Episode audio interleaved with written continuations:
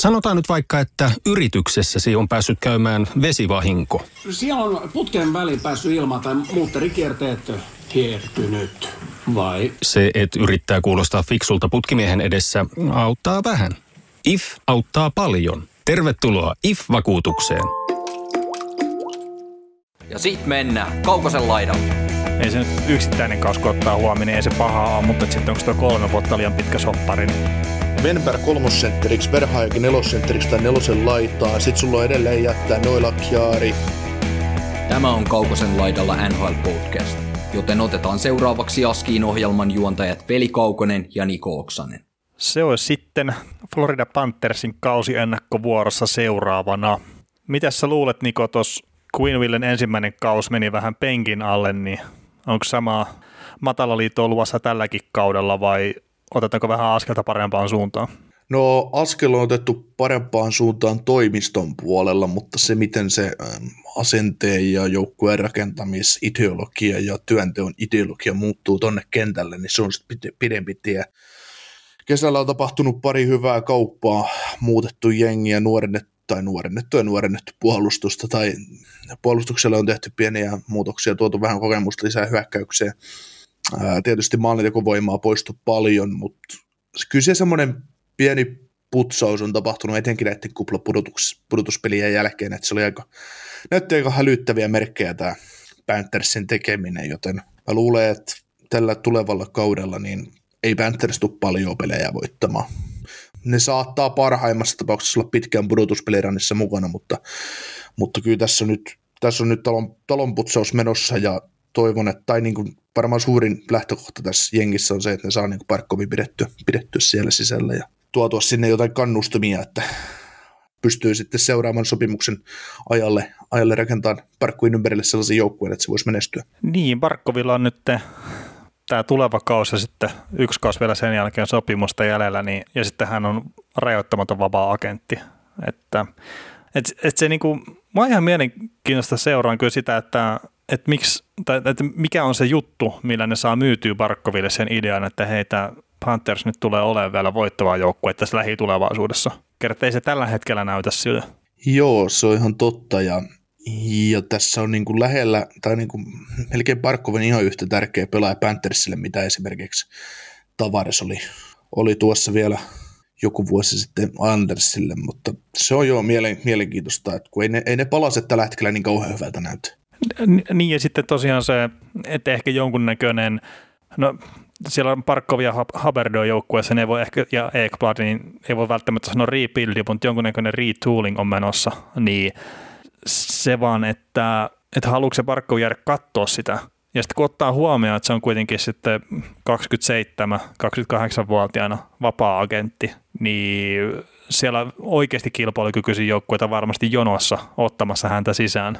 Niin, jos ajatellaan voittamista, niin Barkovin olisi ehkä järkevää lähteä toisaalle, mutta jos ajatellaan puhtaasti taloudellista asiaa, niin olisi ehkä järkevää jäädä Floridaan, mutta onko sitten Florida Panthersillä, niin onko siellä talous siinä kunnossa, että siellä pystytään maksamaan 10 miljoonaa per kausi tuosta kaudesta 2023 alkaa eteenpäin seuraavat 8 vuotta, että onko maksukykyä ja maksuhalua semmoiselle, että no ne teki Bobrovskille just semmoisen 7 vuoden sopimuksen, että miksei nyt sitten Barkoville olisi, mutta.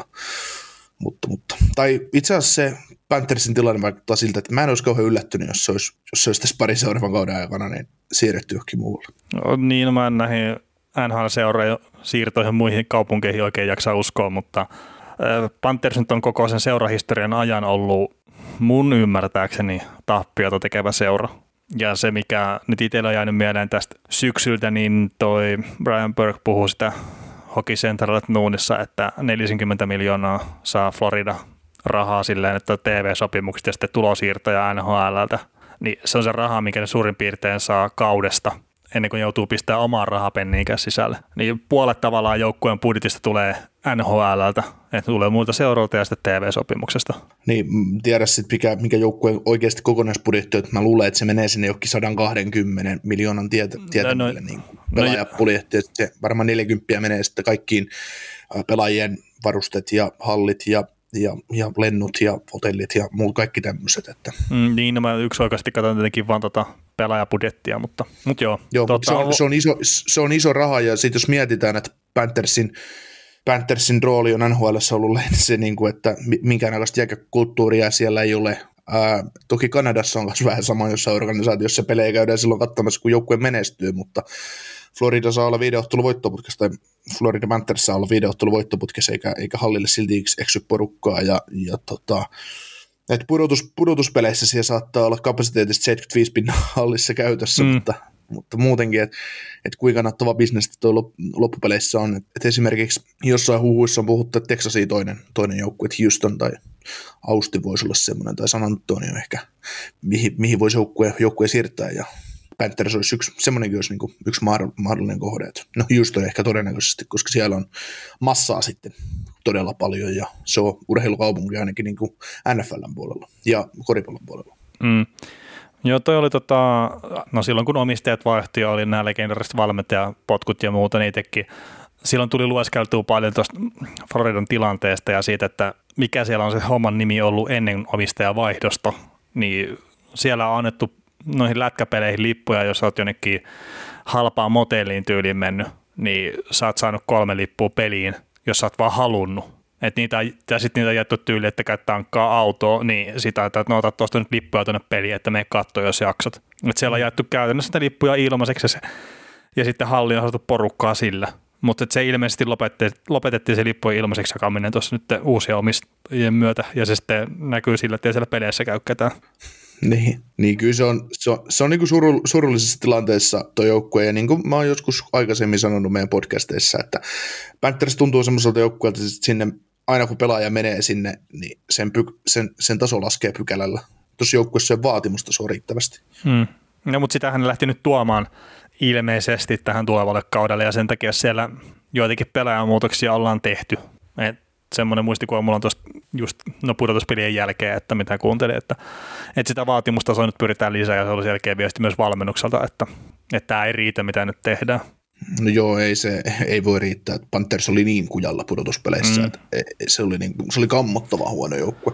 Oli, mutta se oli siitä silleen ihan, no en mä tiedä, kiva, mutta itsekin näkin nyt pudotuspelien aikaa nimenomaan keskustelua siitä, että kun Bobrovskia haukuttiin koko viime kausi, niin nyt sitten jengi katsoi pudotuspeleissä sitä, mitä se Panthersin pelaaminen oli, niin näki oikeasti sitä keskustelua, että hei, tämä joukkue on ihan kujalla, Bobrovski on ollut paras pelaaja tuossa joukkueessa, jos niissä pudotuspeleissä. Niin eihän se nyt välttämättä ollut runkosarjassa koko aikaa sitä, mutta hitto, että se oli yksin siellä. Kyllä. Ja sitten silloin oli vielä Michael Matheson antamassa hyviä aosoittoja. Se oli aina lohdullista Bobrovskillekin pelailla siellä. Et kyllähän se monta peliä piti pudotuspeleissä. Ketäs vastaan ne pelasi sen? Eikö ne Islandersia vastaan pelannut siinä? Niin, ja Islanders kyykytteli niitä ihan mitä sattuisi, joo. Mutta eikö Florida muuten voittanut yhden pelin sitten sarjasta? Joo, voittihan se. Niin, kävi ryöstämässä yhden matsin ja ottiko ne sitten siinä 4. pelissä oikein kunnolla käkättimään, että mitä, joku vahinkolaukaus siellä tapahtui, että taisi olla joku back-to-back, se game 2 ja game 3, ne voitti sen 3. ja sitten 4. Anders näytti, että mikä homman laito oikeasti on. Mutta joo, Bobrovski viti siinä sarjassa kyllä ihan yksin joukkuetta mukana, että. Niin, ja sitten tietenkin se ylivoima, mikä toimii ihan älyttömän hyvin, ja on toiminut jo muutaman vuoden ajan. Toki sitä ylivoimalta nyt Hoffmanni poissa, mikä tulee olemaan iso juttu. Niin, Darren on tietysti kanssa. Niin, Darren on. Toki mistäs me tiedetään, onko Hoffmanni poissa, että eihän sillä ole sopparia vielä minnekään. Mutta tätä nyt puolustuksesta vielä sen verran kiinni, Nutivaara ja Gudas uusia kavereita, niin no sanotaan nyt näin, että se kuitenkin tuo tohon porukkaan ryhtiä, just Nutivaara ja Gudas. Mun mielestä. Että siellä etenkin Keith Yandle, niin se on ihan täys turisti, vaikka se tekeekin paljon pistetä YV:llä. Ja valitettavasti Strollmaninkin, niin parhaat päivät näyttäisi olevan takana päin yllättäen. Joo, ja sä olet liittynyt Aaron Ekblad faniklubiin, ja osittain myös minä, mutta sä teit Ekbladista mun mielestä ihan niin tilastoja ja pistit Twitterin tai Instagramin kautta jakoonkin, mutta sit sulle Mackenzie Weegarista kanssa jotain omaa settiä, että selitit sitä, että yritit tavata minullekin, että minkä takia hän on hyvä puolustaja tuolle joukkueelle. Nyt huomasin, mitä mä Ekbladista, niin meillähän oli se pönkysymysleikkijuttu siinä jossakin podcastissa ennen taukoa, niin joo, se oli mun itse silleen, että katselin eri juttuja, mutta sitten jos mä oon laittanut Instaan kautta Twitteriin jonkun kuvan Ekbladista, missä on sen tilastoja, niin mä en ole niitä koonnut. Että mä oon sen kuvan ottanut sieltä, olikaan se Jeffress Hockeysta, niin sieltä ottanut, kun mä oon maksanut Patreonista sille siitä, että mä saan käyttää niitä. Mutta Mackenzie Weegar, niin yksi NHL:n parhaalta puolustavia puolustajia. Ja se, missä se etenkin laukaisukartteja kun katsoi, niin se sai pidettyä sitä maalin edustaa puhtaana, ja sitten just, että kun hän on kentällä, niin Panthersia vastaan lauotaan vähemmän, ja sitten se Panthers laukoo itse asiassa vielä enemmän vastustajan suuntaan. Niin semmoinen, että se siirtää pelin painopisteen puolustuspäästä hyökkäyspäähän. Toki hän pelaa myös esimerkiksi Ekbladin kanssa, pelasi viime kaudella paljon, mutta ihan sama juttu tuossa kaudellakin, että puolustavassa roolissa oli hyvä pelaaja, ja just silleen, että jos joku pelaaja nyt tuli puskista, että miten hyvä hän on puolustuksellisesti, niin just tämä Mackenzie Weegar, että tilastojen valossa äärettömän hyvä puolustava puolustaja. Joo, ja kyllä mitä niin kuin sanoit tuosta aikaisemmin, että mitä tuodaan niin pakiston ryhtiä, niin Radko Gudas, Markus Nutivaara, niin siinä on Nutivaarakin, se on jäänyt niin pienelle pienelle framille pelatessaan Kolumbuksessa. Siinä on tietysti syynsä, minkä takia ehkä hänestä ei niin paljon puhuta, mutta et nyt nähdään sitten oikeasti, että asetetaanko Nutivaara kakkosparin vai onko hän edelleen kolmasparin puolustaja, todennäköisesti kakkospari. Niin siinä on iso steppi otettavana, tai niin kuin iso näytön paikka niin kuin Nutivaaralle. Ja sitten jotain Gudasiakin. Gudasia kritisoidaan aika paljon. Sitä kritisoidaan huonoista taklauksista tai taklauksista, jossa on tullut loukkaantumisia tai pelikieltoa. Sitä on kritisoitu ehkä huonosta puolustuspelistä, mikä nyt tietysti tuommoisella pakilla täytyisi niin olla aina kunnossa, mutta mitä mä kattelin esimerkiksi Gudasia Washingtonin paidassa, niin mä tykkään tuosta kaverista. Ja se mun mielestä sopii kolmospariin pelaamaan sitä 15 minuuttia pelissä oikein hyvin, ja 2,5 miljoonaa ei mun mielestä ole ihan liikaa sille kaudessa, ja etenkin alivoimassa, ja just niin kuin oman maalin edessä, niin tuo joukkue voi hyvin silloin, kun ne pystyy pistämään esimerkiksi Weegarin ja Gudasin pelaamaan alivoimaa, taikka ottamaan sitä viimeistä aloitusta pelissä, kun peli täytyy voittaa, ettei vastustaja iske tasoitusmaalia ilman maalivahtia. Niin nämä on sellaisia, tai tämäkin on semmoinen kaveri, että niin, jos vapaata markkinoita jotain tarvitsisi hankkia, niin ne on aina tällaisia. Ei ylihintaisia, ei ylihintaista syvyyspelaajia, kun joskus maksetaan syvyyspelaajalle myös 5 miljoonaa kaudessa. Joo, ei, se olisi liikaa just Gudaksen tapaiselle pelaajalle, mutta niin ei tämä 2,5 miljoonaa, niin ei se nyt yksittäinen kaus, kun ottaa huomioon, niin ei se pahaa ole, mutta sitten onko tuo 3 vuotta liian pitkä soppari, niin se saattaa olla. Joo. Hyökkäyksestä siirretään tällainen minun toimestani hyökkäyksen vielä, mitä Alexander Wennberg tuo tälle joukkueelle, mitä sillä ei muka olisi jo?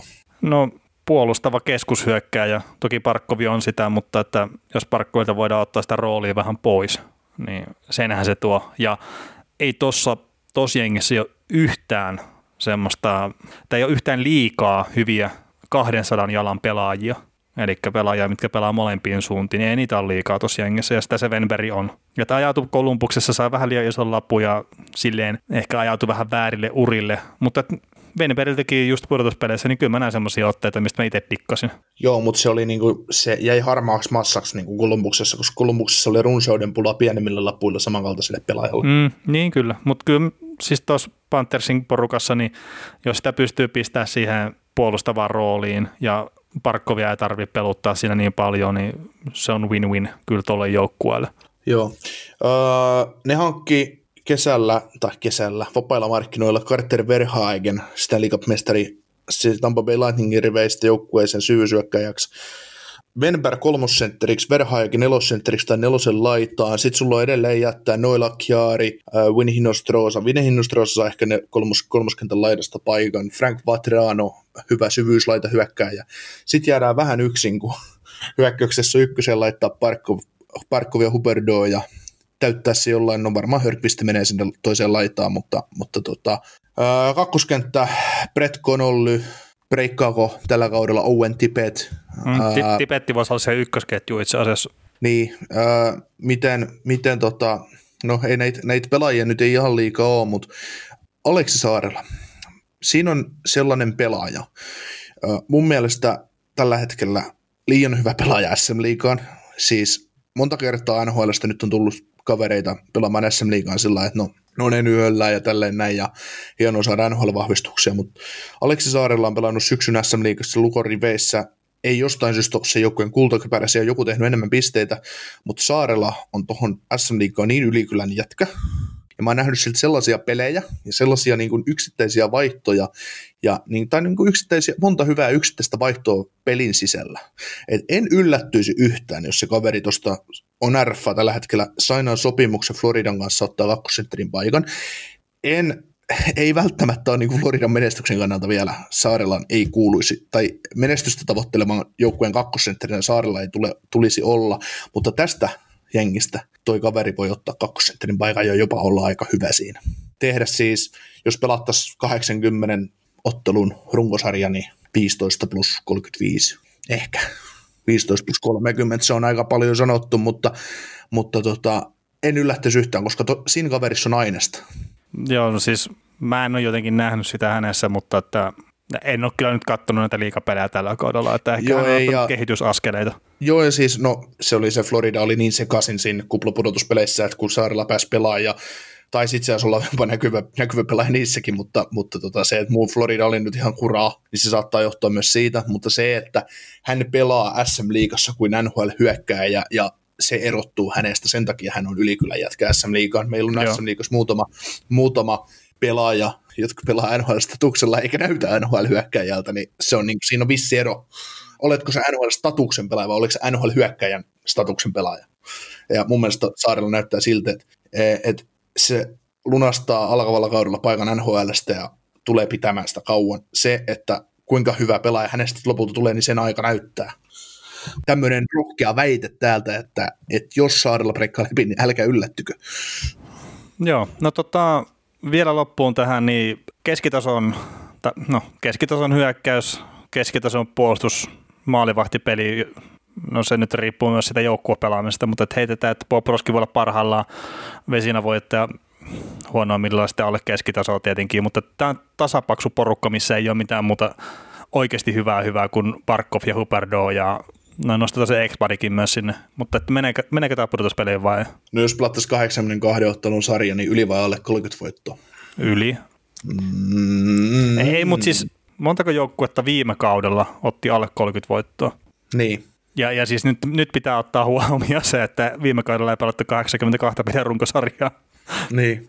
Ei, mutta siis oikeasti niin, Detroit 17 voittoa, Ottawa 25 voittoa, nyt se 28 voittoa. Niin melkein joukkueen kuin joukkueen kohdalla voidaan sanoa yli 30. Ja ne oli paskoja. Niin, eli joukkueen kuin joukkueen kohdalla voidaan sanoa käytännössä yli 30 voittoa. Niin, no parempi on ehkä se 35, jos semmoinen parempi rajapyykki, 70 pistettä. Mä sanon, jos 35 olisi raja, niin mä sanoisin alle. No viime kaudella 35 voittoa, mutta mä sanon, että ei tule mennä pudotuspeleihin. Että sieltä on poistanut hyökkäyksestä taitoa sen verran, että ei sitä nyt ole vaan paikattu. Ja mä en jotenkin jaksa uskoa, että se peli nyt paranee niin paljon. Se on se isoin juttu, että se pitää olla yhtenäisenpito jengi, mutta mä en usko siihen. Niin, kyllä se, siis sanotaan, että jos Quenneville saa nyt merkkinsä pelattua oikein tuossa joukkueessa ja saa sen tiiviiksi nipuksi, siis laadukkaalla viisikko- ja puolustuspelillä tämä joukkue voi olla vaikeasti voitettavissa. Ja sittenhän, mutta silti ne maalikin täytyisi pystyä tekemään. Ja mä en näe tälle joukkueelle semmoista vastaiskupotentiaalia, että tämä joukkue voittaisi tarpeeksi. Tai pystyisi tekemään tarpeeksi pelejä, maaleja, että se voittaisi ne tiukat pelit itselleensä. Koska sitten jos tämä joukkue alkaa voittaa tiukat pelit, kääntää itselle sitten pudotuspeleissä. No siis tämä teki viime kaudella 6 maaleja, että sen se osaa, mutta sitten kun se päästää liikaa. Niin, mutta sieltä kun otat sen Dadonovin ja Hoffmannin pois, niin kas kummaa vähän lähtee. Niin, totta kai. Mutta joo, mutta me ei uskota, että menee pudotuspeleihin. Emme usko. Jees, pistetään tää säppiin sitten.